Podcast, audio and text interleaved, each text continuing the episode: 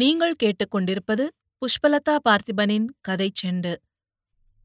ஆசிரியர் சூசமுதிரம் எழுதிய வாடாமல்லி பாகம் 1, அத்தியாயம் 19.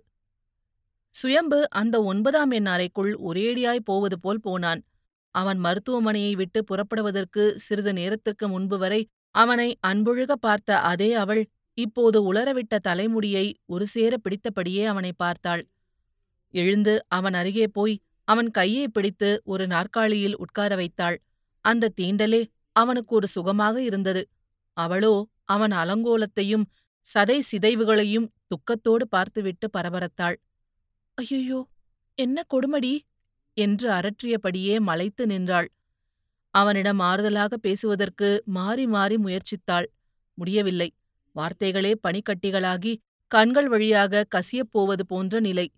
அவன் செம்பட்டை மீசை வைத்துக் கொண்டது மாதிரி நீளவாக்கிலான இரத்தக்கோடு, கழுத்தில் இரத்த உழவு தடயங்கள், கீழே இருக்கிற மண் மேலே வருமே அப்படி சதை தெரிந்தது. தோள்பட்டை துணி கிழிந்து இரத்த உறைச்சலில் உறைந்து கிடந்தது. அந்த கம்பை பதிய வைத்த சின்ன சின்ன தடயங்கள், உச்சந்தலை கருப்பு முடியும் ஒரு சிவப்பு நிறம். உடம்பின் ஒவ்வொரு பகுதியிலும் ஏதோ ஒரு பாதிப்பு. கண்களிலும் அது இருக்க வேண்டும் என்பது போல் அது நீரை சுரந்தது. அவள் கதவை நிதானமாக வெளியே எட்டி பார்த்து சாத்தினாள். ஏதோ பேசப்போனவளை வேண்டாம் என்று தலையாட்டிவிட்டு அவன் சட்டையை கழட்டினான். முதுகில் இரத்த திரவத்தோடு ஒட்டிக்கொண்டிருந்த சட்டை துணி வர மறுத்தது. அவள் அதை பீத்தெறிந்தாள். ஏற்கனவே இற்று போயிருந்த பனியனை அற்று போட்டுவிட்டு பாண்டையும் கழற்றி அவனை ஜட்டியுடன் நிறுத்தினாள். கட்டிலில் வைத்த பனியன் குவியலை ஒன்று திரட்டி இரத்த குவியல்களை துடைத்தாள். இரத்த கோடுகளை அதன் ஓரங்களில் துடைத்து விட்டாள். அவனை கீழே குனித்து தலையின் இரத்த கசிவை போக்கினாள். அவன் வாதையை மெல்வது போல் பல்லை கடித்தான். அவள் வெளியே ஓடினாள். கதவை சாத்தினாள். அவன் கதவை தட்டிய போது அதை மெல்லத் திறந்து, சத்தம் போடாத, மருந்து வாங்கிட்டு வந்துடுறேன் என்று சொல்லிவிட்டு யாரோ கீழே உருட்டிவிட்டது போல் படிவழியாய் ஓடினாள். நல்ல வேளை, அப்போதுதான் மருந்துக்கடை பாதி மூடப்பட்டது. அந்த கடை அந்த மருத்துவமனை டாக்டர்களின் சீட்டுகள் இல்லாமல் மருந்து மாத்திரை கொடுக்காத கடை. ஆனாலும் இவள் கெஞ்சிய கெஞ்சலில் டிஞ்சரை கொடுத்தது. வெட்டுக்காயம் என்றவுடன் தன்னை டாக்டராக அவள் அங்கீகரித்து விட்டதாக கருதி கடைக்காரர் 4-5 மாத்திரைகளை கொடுத்து எந்த வேளைக்கு எது என்று விளக்கினார். பிதுக்கினால் பிசின் மாதிரி வரும் ஒரு டியூபை கொடுத்தார். அவள் 3 10 ரூபாய் நோட்டுகளை நீட்டி 8 ரூபாயை திரும்பி வாங்கிக் கொண்டு மலை ஏறுவது போல் படியேறினாள். 3 படிகளாக அவள் தாவி குதித்தாள். மாடி முனைக்கு வந்ததும் அவளால் நகர முடியவில்லை. மூச்சு முட்ட அறைக்கு திரும்பினாள். அவனோ முட்டிக்காலில் கை ஊன்றி தலையை அந்தரத்தில் தொங்கவிட்டு அசைவற்று இருந்தான். அந்த பெண் அவனை தூக்கி நிறுத்தினாள். உடம்பு முழுவதற்கும் அந்த ஒரு பாட்டில் டிங்சர் அயோடின் தேவையாக இருந்தது. பஞ்சு அதை முழுமையாக உறிஞ்சிவிட்டது. அவன் காயங்கள் அந்த பிஞ்சு ஈரத்தை அடியோடு வாங்கிக் கொண்டன. அவ்வப்போது அவன் வலி பொறுக்காமல் துடித்தான். அவனை அறியாமலே எம்மா, எப்பா என்ற வார்த்தைகள் வந்தன. அவன் அவற்றையும் கடித்து கொண்டான், நிறுத்தி கொண்டான். இதற்குள் அந்த பெண் அவனுக்கு ஒரு மாத்திரையை கொடுத்துவிட்டு அவனை கட்டிலில் கைத்தாங்கலாக கிடத்தினாள். பிசின் மருந்தை பிதுக்கி அதை அவன் இரத்த சதைகளுக்கு வெள்ளை கொப்பளங்கள் போலாக்கி தடவிவிட்டாள். பிறகு வாயை கைக்கு கொண்டு போய் அந்த கை வழியாய் பேசுவது போல் பேசினாள். உன்னை எந்த பாவிடா இப்படி பண்ணுனது? அவன் வீட்லேயே ஒரு பொட்டை விழும், வேணும்னா பாரு. அவன் தலையை தூக்கப் போனான். ஏதோ பேசப்போனான். அவள் ஒரு கையை அவன் தலையில் வைத்துக்கொண்டு இன்னொரு கையால் அவன் உதடுகளை ஒட்ட வைத்தாள். தலையணையை எடுத்து அவன் தலைக்கு அணையாக்கினாள். பின்னர் அந்த தலையை தன் பக்கமாக திருப்பி வைத்துக்கொண்டே சில கேள்விகள் கேட்டாள். உன் பேரென்ன? சுயம்பு. சுயம்புனா தானாய் முளைத்த லிங்கம்னு பேரு. அதுக்கு எந்த அபிஷேகமும் கிடையாது. அவள் எதையோ யோசிப்பது போல் தலையை வேறு பக்கமாய் திருப்பினாள். அவன் அந்த தலை போன பக்கம் கண்களை சிரமப்பட்டு திருப்ப வேண்டியதாயிற்று. அவள் தன் கண்களை துடைத்துவிட்டு அவன் பக்கம் மீண்டும் திரும்பினாள். உனக்கு பொம்பளைங்க மாதிரியே புடவை கட்டணும், வளையல் போடணும்னு நினைப்பு வருமா? இன்னும் வருது. இவ்ளோ அடிச்ச பிறகும் வருது. வரட்டுமே, என்ன குடிமொழிக்கு போச்சு? இதே மாதிரி ஆம்பளைங்களை பார்த்தா ஆசை வருமா? அவங்கள வெறும் உடம்போட பார்க்க கூச்சமா இருக்குமா? ஆமாக்கா, ஆனா டேவிட நினைச்ச பிறகு அவர் மேல மட்டும்தான் மனசு நிக்குது. உனக்கு ஒரு டேவிட்னா எனக்கு ஒரு முனிர் அகமது. இப்போ இவனுவ முக்கியமில்ல, இவனுவளுக்கு நாமும் முக்கியமில்ல, விட்டு தள்ளு. நீ வீட்டுக்கு தெரியாம அடிக்கடி சேலை கட்டுவியா?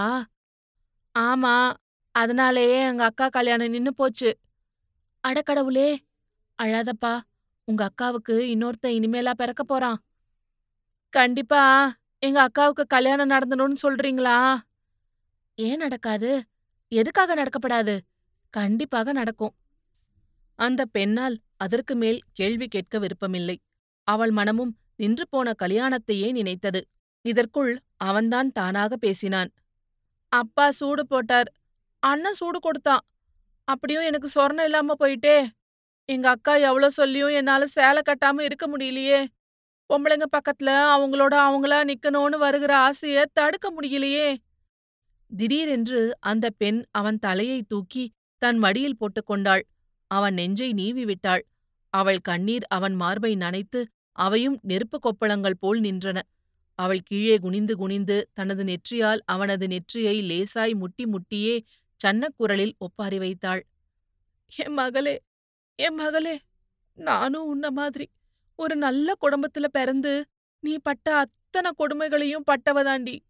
கைய ஒடிச்சாங்கடி, தலைய மொட்டையடிச்சாங்கடி. எல்லாருக்கும் மாதிரி உன்ன மாதிரி என்ன மாதிரி இருக்கிற அத்தனை பேருக்கும் கிடைக்கிற மாதிரி எனக்கும் சூடு கிடைச்சதுடி. நம்மள மாதிரி யாரும் பிறக்கப்படாதடி, பிறந்தாலும் இருக்கப்படாதடி. ஏக்கா என்னெல்லாமோ பேசுறீங்க. பேச வேண்டியதாண்டி பேசுறேன் என் மகளே. நான் இனிமே உனக்கு அக்கா இல்ல, அம்மா.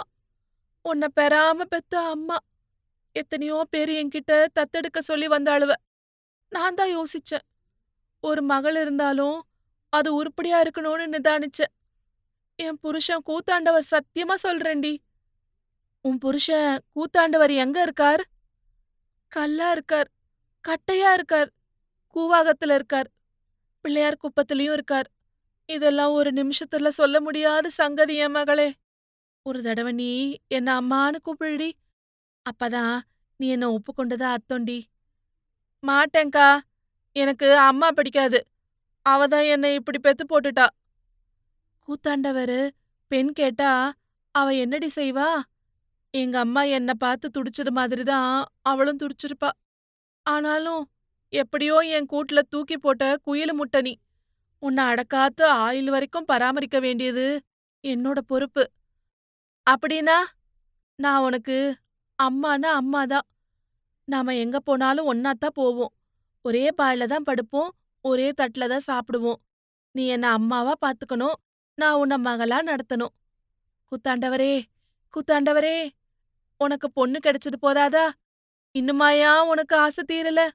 இந்த சின்ன பணங்குருத்த இப்படி கோர ஓலையா ஆக்கிட்டியே, ஆக்கிட்டியே. எனக்கு எதுவுமே புரிய மாட்டேக்கா. இன்னுமாடி நான் உனக்கு அக்கா?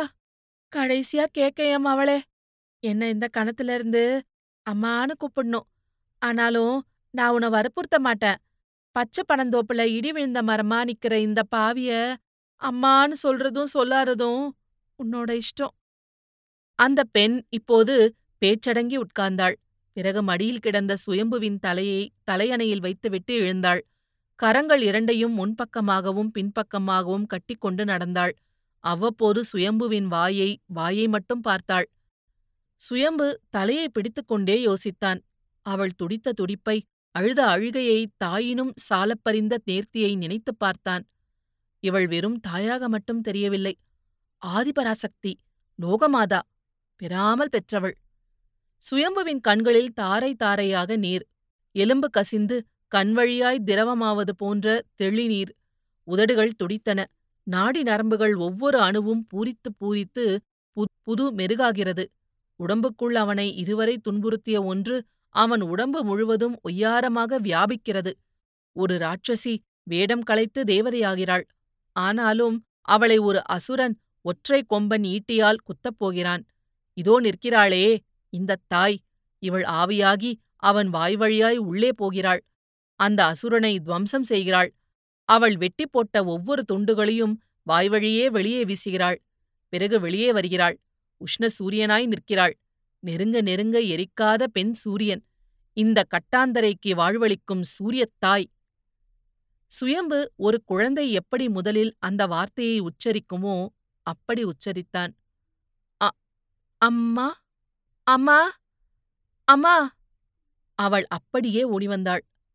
அந்த கட்டில் சட்டத்தில் முகம் போட்டு அவன் மார்பில் சாய்ந்தாள்.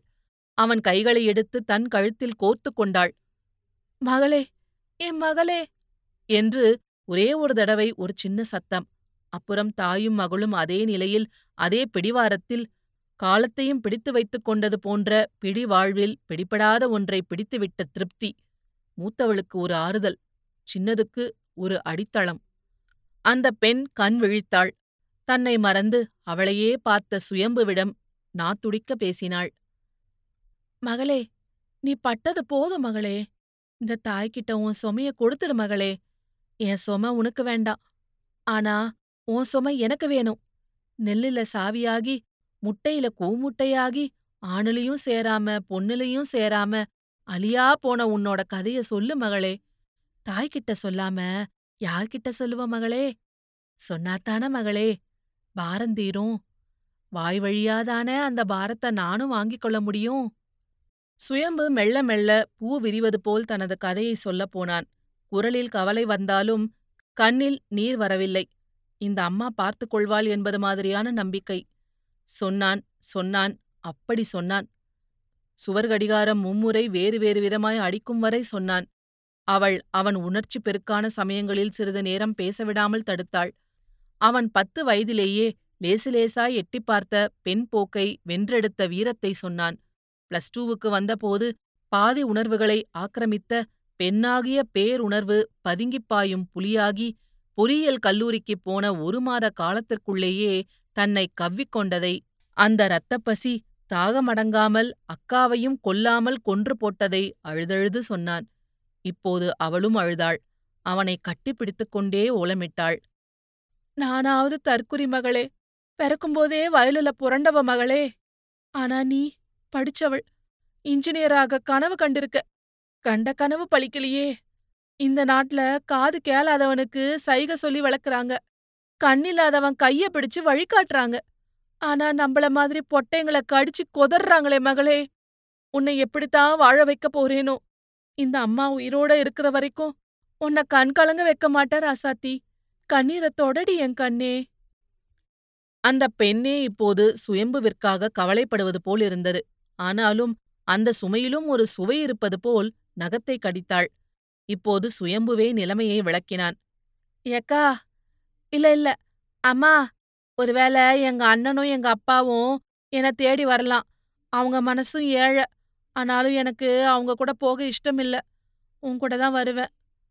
இந்த வார்த்தை கேட்க என்ன தவம் செய்தேனோ. "நீ சொல்றதும் ஒரு வகையில சரிதான் மகளே. பேசாம பஸ் ஸ்டாண்டுக்கு போயிடலாம் மகளே. இனிமே காலையில தான் பஸ் கிடைக்கும். ஆனாலும் இப்பவே போயிடலாம் மகளே.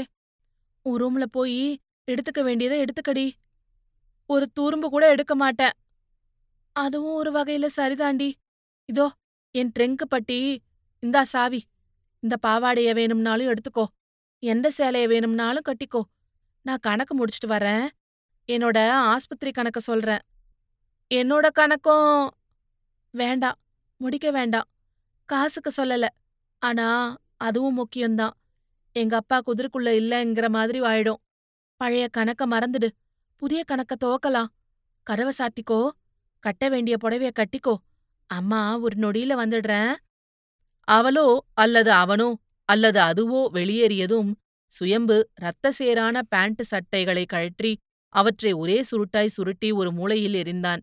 பிறகு எரிந்ததை எடுத்து தலைக்கு மேல் 3 தடவை சுற்றி அவற்றின் மீது காரி துப்பினான். துப்பி துப்பி அவற்றை வீசி கடாசி விட்டு அந்த ட்ரங்க் பெட்டியை திறந்தான். அடுக்கடுக்காய் வைக்கப்பட்ட சேலைகளை எடுத்து கீழே போட்டான். ஒரு வெளிர் மஞ்சள் புடவை கிடைத்தது, கூடவே அதே நிற ஜாக்கெட். பெண்ணாகி விட்டாள். இதற்குள் அவள் மீண்டும் உள்ளே வந்தாள். சுயம்புவை அரிசையத்து பார்த்துவிட்டு அப்படியே கட்டி அணைத்தாள். கை வளையல்களில் சிலவற்றை கழற்றி அவன் கைகளில் மாட்டினாள். அவன் நெற்றியில் முத்தமிட்டாள். உடனே அவள் நெற்றியில் முத்தமிட்டான். பிறகு தட்டுமுட்டு சாமான்களை எடுக்க கீழே குனிந்தான். அவள் பரவசப்பட்டு "மகளே, மகளே" என்று அவளை சுற்றி சுற்றி அரற்றினாள். தாய்க்காரி ட்ரங்க் பெட்டியை தூக்கிப் போனாள். பிறகு அந்த தகுதி மகளுக்குத்தான் உண்டு என்பது போல் அதை சுயம்புவிடம் நீட்டினாள். பிறகு தன் கொண்டை மாதிரி உள்ள சாக்கு மூட்டையின் முனையை பிடித்து தூக்கிக் கொண்டாள். இருவரும் ஓசைப்படாமல் படியிறங்கினார்கள். ஒரு சைக்கிள் ரிக்ஷாவை பிடித்து பஸ் நிலையம் வந்தார்கள். திருவள்ளுவர் பேருந்து போர்டும் அதன் படமும் தொங்கிய இடத்துக்கருகே வந்தார்கள். பெண்கள் கூட்டத்தில் சந்தேகம் வரவில்லை. ஆனால் சில சில்லறை பயல்கள் சுற்றி சுற்றி வந்தார்கள். தாய்க்காரி சுயம்புவை எச்சரித்தாள். உன் தலை ஒரு மாதிரி இருக்கிறத பார்த்துட்டு அந்த பயலுவ கண் சிமிட்றானுவ பாரு, தலையில முக்காட்டு போட்டுக்கடி, அரிசியம் பாரு. ஆம்பளை உடையில இருந்தா உனக்கு கஷ்டம், பொம்பளை உடையில இருந்தா அவனுவளுக்கு கஷ்டம். கால கைய நல்லா நீட்டி படும் அவளே. திருவள்ளுவர் பஸ் கூட லேட்டா வருமா, ஏதோ இந்தி எதிர்ப்பான். நாம் என்ன கோட்டைக்கா போறோம், கழுத பைய பஸ்ஸு எப்ப வேணும்னாலும் வந்துட்டு போகட்டும். சுயம்பு முக்காடிட்டு அப்படியே அற்று போனான். இதற்கு மேல் எதுவும் இல்லை என்பது மாதிரி ஒரு சுமை வரும்போது வருமே ஒரு தூக்கம், அப்படிப்பட்ட பெருந்தூக்கம், கன்னிமேகலை இருபுறமும் இழுத்து பிடிக்கும் தூக்கம். இரவில் அப்படியே நின்ற பஸ்கள் அந்த பஸ் நிலையத்திற்குள் விடியலை காட்டும் சேவல்கள் போல் கொக்கரக்கோ போட்டன. அவளுக்கு சுயம்புவின் பெருந்தூக்கத்தை கலைக்க மனம் வரவில்லை. முகத்தை கழுவிவிட்டு திருவள்ளுவர்காரனிடம் 2 டோக்கன்களை வாங்கிக் கொண்டாள். ஒரு தேநீர் கடைப்பக்கம் போனபோது சுயம்புவும் அவளோடு சேர்ந்து கொண்டான். மகளிர் பக்கம் போனால் பெண்களின் கூச்சல். சுயம்பு ஓசைப்படாமல் ஒரு புதர் பக்கம் போனான். அப்படியும் இப்படியுமாய் காலை மணி 9ஐ தாண்டிவிட்டது. எத்தா, சுயம்பு திரும்பி பார்த்தான். அவன் அவசரமாய் கேட்டான், எங்க அக்கா எப்படி இருக்கா மலரு? ஒருவேளை மாப்பிள்ள மனம் திருந்தி வந்திருப்பாரோன்னு ஒரு ஆசை. எல்லோருடைய ஆசையும்தான் பொடி பொடியா ஆக்கிட்டீங்களே. சரி சரி, என் லெட்டரை கொடுங்க. என் புத்தியை எதையோ கழட்டி அடிக்கணும். லவ் லெட்டர் தானே, நான் அங்கேயே கிழிச்சு போட்டுட்டேனே. சத்தியமா நம்பு மலரு, எனக்கு அதனால என்ன பிரயோசனம்? சுயம்பு இன்னொரு உருவத்தை அடையாளம் கண்டு கேட்டான். அது அது என் தங்கச்சி மோகனா இல்ல? அவள் பக்கத்துல அவன் யாரு? லவ்வரு, 2 வருஷம் லவ்வரு. உங்களை மாதிரி எலக்ட்ரானிக் ஸ்டூடெண்ட், படிப்பை இடையில விடாதவன். பிடிச்சாலும் பிடிச்சா, புளியங்கொம்பா பிடிச்சா. என் தங்கச்சிய கண்கலங்காம காப்பாத்துவானா? அத நீங்க சொல்லப்படாது. சுயம்புதானே வேண்டுமென்றே புடவையை கட்டிக்கொண்டு படிப்பையும் விட்டுவிட்டது போன்று அவள் பேசினாள். அவனை அருவருப்பாய் பார்த்தபடியே மோகனா நின்ற பக்கம் போனாள். அந்த வாலிபனிடம் இவனை காட்டி பேசினாள். உடனே அந்த வாலிபன் ஸ்தம்பித்தான். மோகனாவிடம் எதையெதையோ கேட்டான். அவள் தட்டு தடுமாறி பேசிக்கொண்டே போனாள். அவன் அதட்டுவது போல் தலையை ஆட்டினான். உடனே அவள் அழத் துவங்கினாள். அவள் கழுத்தும் வாயும் வெட்டு வந்தது போல் மேலும் கீழும் ஆடியது. சேலை கட்டிய சுயம்புவால் தாங்க முடியவில்லை. நேராக அவர்கள் பக்கம் போனான். வாலிப மிடுக்கோடு அதற்குரிய உடையோடு பயில்வான் போல் நின்ற அந்த வருங்கால மச்சானிடம் கெஞ்சினான். நான் இப்படி ஆயிட்டேன்னு என் தங்கைய கைவிடாதீங்க. ஏதோ என் போதாத காலம், என்னால உங்களுக்கு சிரமம் கிடையாது. நான் திரும்ப வரவே மாட்டேமாப்ள. உங்க ஊர் பக்கம் இப்படி ஏதோ நடந்தது தெரியும், ஆனா அது உங்க வீட்ல என்கிறது எனக்கு தெரியாது. இவ எதுக்காக என்கிட்ட மறைக்கணும்? இத மறைத்தவள் நாளைக்கு எதையறையோ மறைப்பா இல்லையா மலரு? சுயம்பு கையை பிசைந்தான். கையெடுத்து கும்பிடப் போனான். அப்போது கூட்டம் கூடுவது போல் இருந்தது. திருவள்ளுவர் பஸ்ஸும் வந்துவிட்டது. தாய்க்காரி குரல் கொடுத்தாள். மகளே, மகளே வா மகளே! பல்லை கடித்துக்கொண்டு மோகனா கத்தினாள். போய் தொலையேண்டா, அக்காவையும் ஒரு வழி பண்ணிட்ட, என்னையும் ஒரு வழி பண்ணிட்ட. இதுக்கு மேல யார வழி பண்றதுக்காக நிக்க? உன்னை இப்படி பட்ட பகல்ல சேலை கட்டிக்கிட்டு யாரு நிக்க சொன்னது? அந்த துணி உனக்கு சேலை, அதுவே எனக்கு பாட. தூ!